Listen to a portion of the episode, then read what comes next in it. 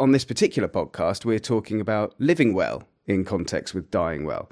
And Elliot, obviously, you've got a, a, business called Revitalize in Gravesend, and you're an osteopath, personal trainer. Let's start by just asking you a little bit about yourself and your work and, and why you have the passion for what you're doing.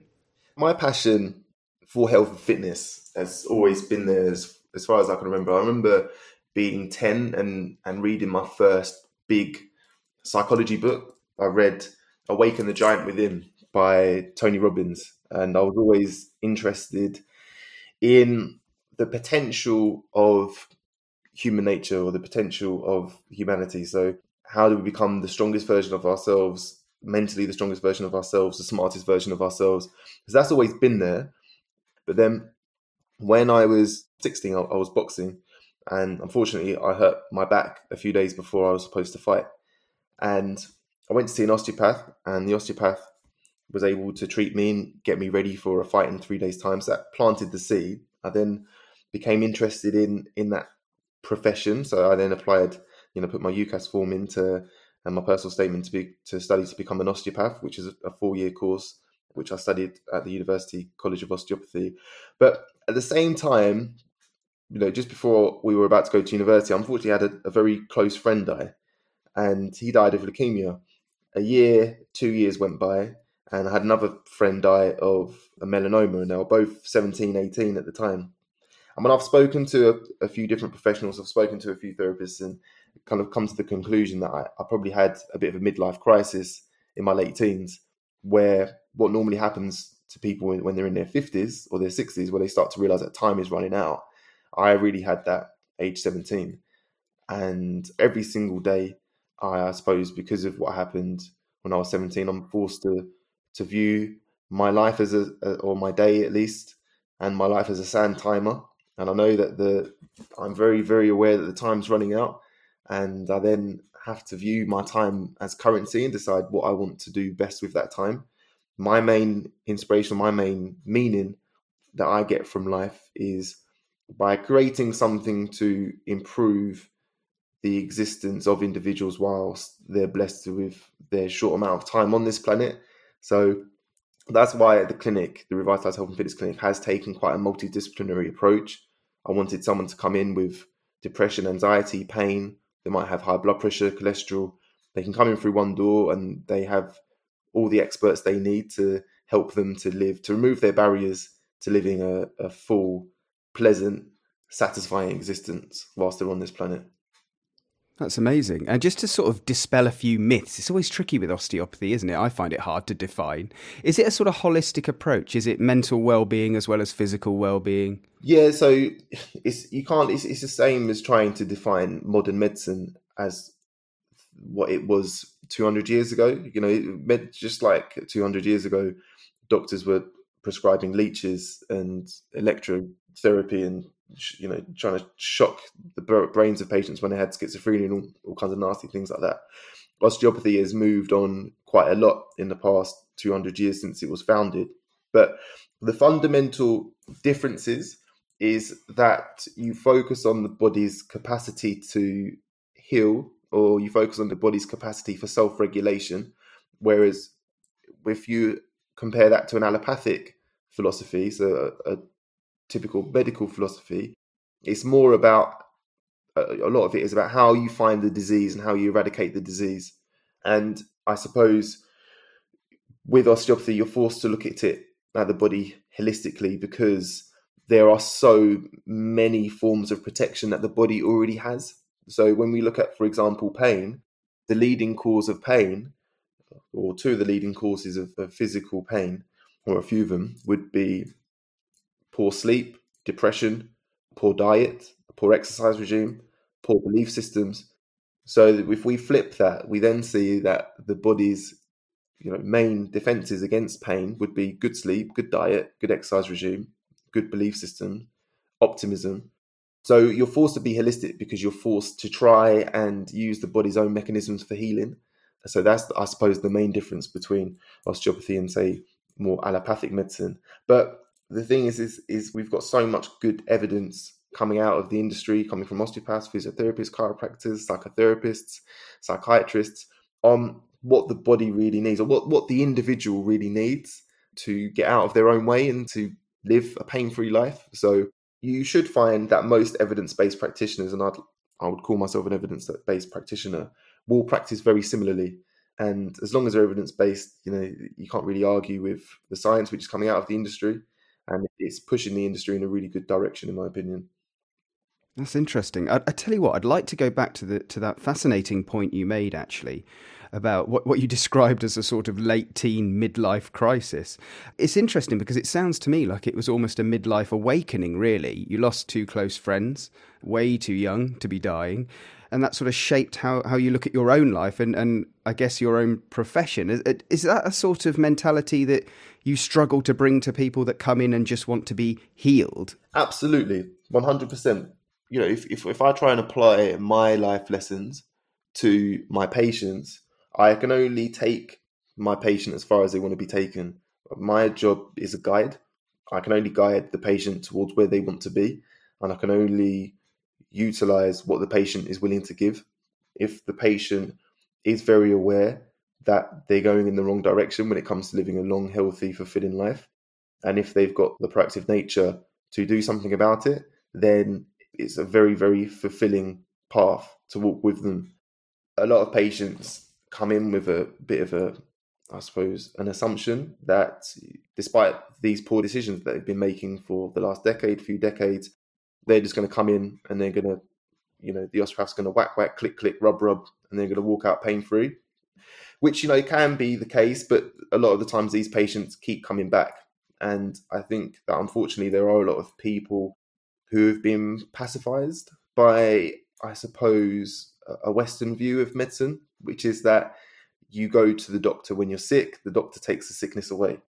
The issue with that is that was very, very applicable in, say, the 1930s, 1940s, when the NHS was founded, when the leading causes of death were workplace accidents, viral infections, bacterial infections. These are all things that really benefit from an allopathic perspective because, yes, the doctor can put the disease under a microscope or he can see the wound, bandage it up, and then your own healing mechanism will take care of it.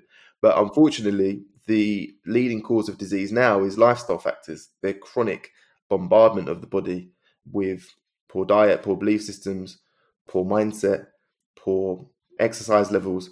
You can't really get to the bottom of these issues from an allopathic perspective. You have to get to the bottom of them from a therapeutic perspective. You have to guide that person you can't you can't give them a pill for that ill.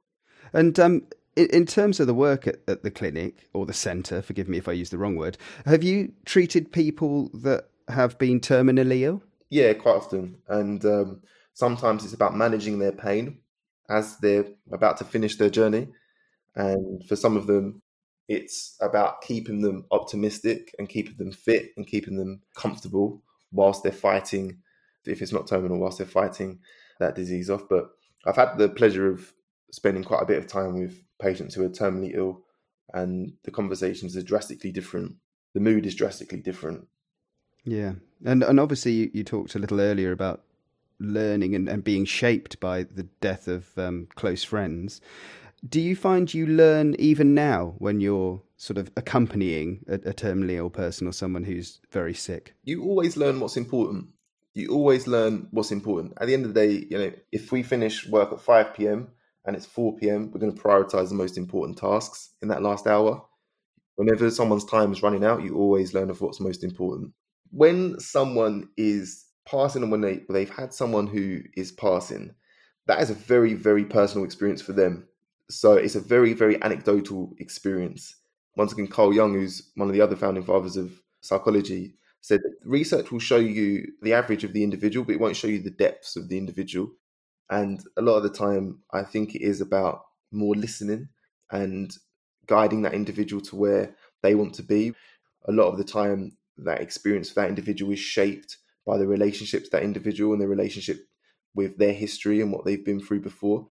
Personally, it shapes me because I really learn how varied human beings are and yes, we do have core components.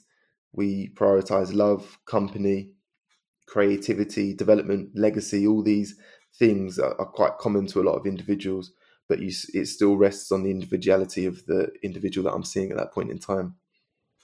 Do you know, you, you've come out with some really visual phrases as well. I particularly like that analogy of the sort of, you know, four o'clock time when, when things close at five. And it, it makes me think a bit about you know those that are dying because I, have read testimonies and spoken to people that when they have been given a, a, terminal diagnosis and they know that their time is short and they're going to die, that they sort of say, "Well, I wish I'd been, you know, this focused, this reconciled a little bit earlier when I was still healthy." Do you hear that sort of psychology at all? Yeah, yeah. So you're talking about the psychology of, of regret, right? Which I think is when it comes to dying well, I think using your time whilst you're alive to imagine what you would regret and work to make sure you do not regret anything by the time that your time is, you know, coming to pass.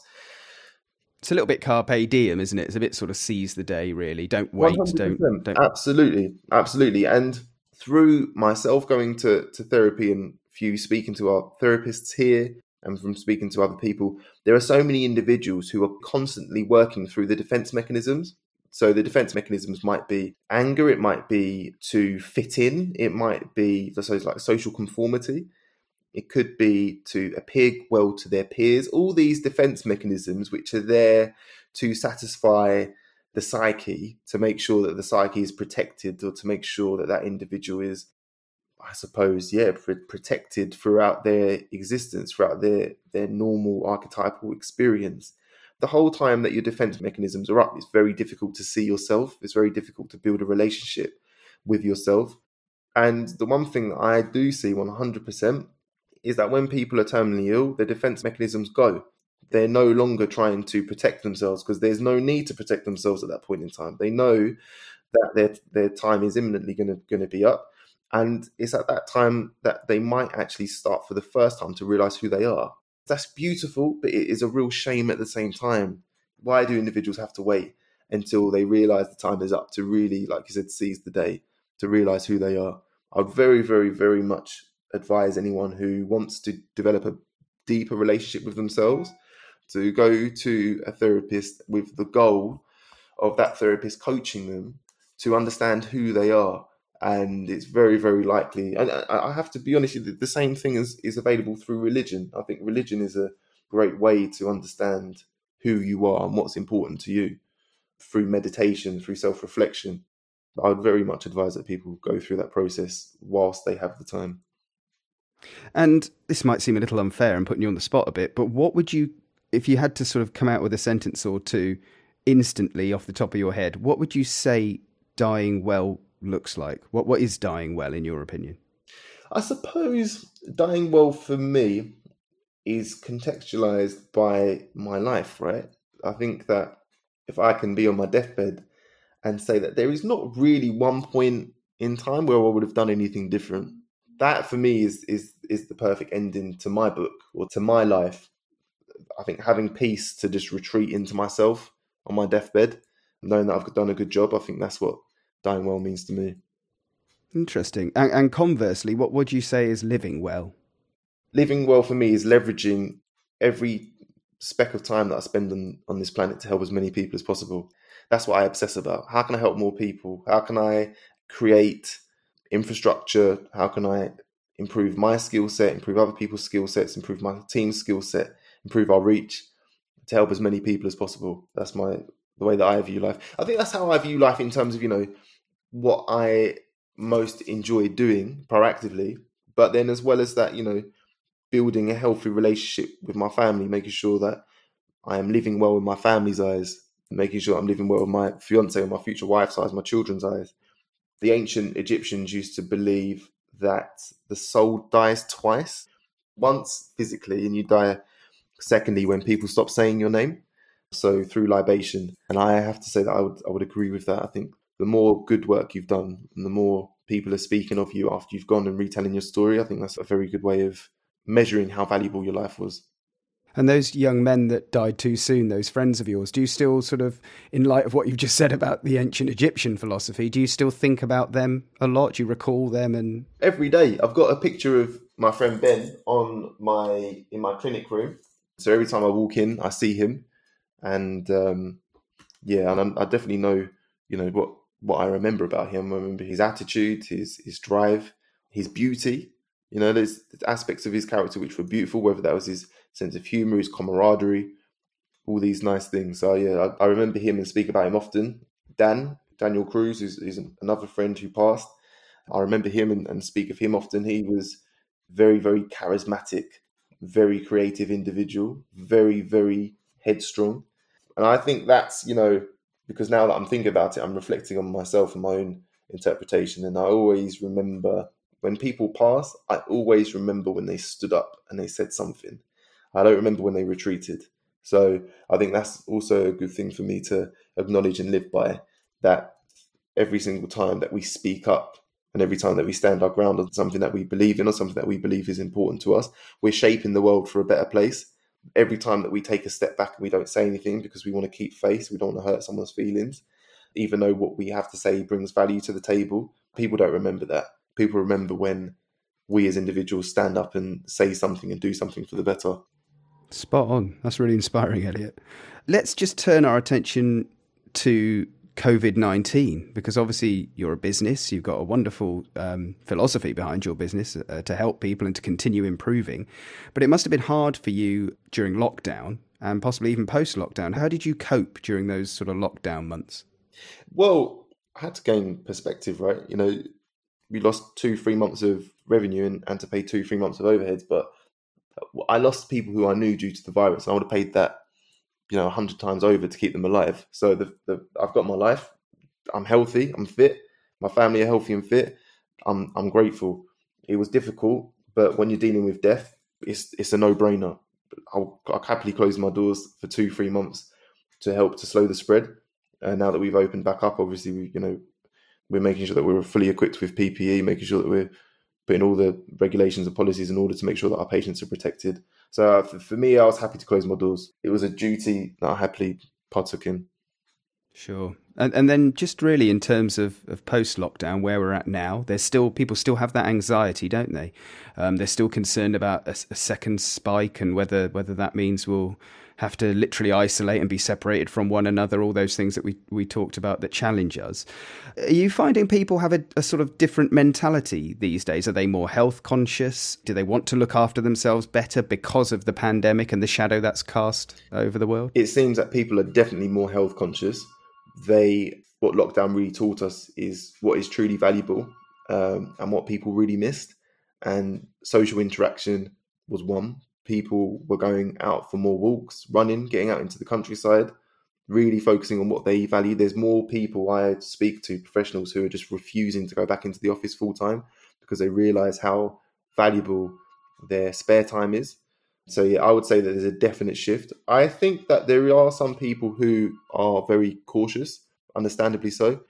But the numbers, at least here in Kent, the numbers are, are very promising. I think it's about one in 7,000 people has uh, coronavirus in um, in Kent at the moment, and the numbers are, are dropping. And that's a big county as well, isn't it? So perhaps there's grounds for for uh, cautious optimism. Absolutely, one hundred. Cautious optimism is the way forward. I think absolutely to make sure that you're being safe but still living your life.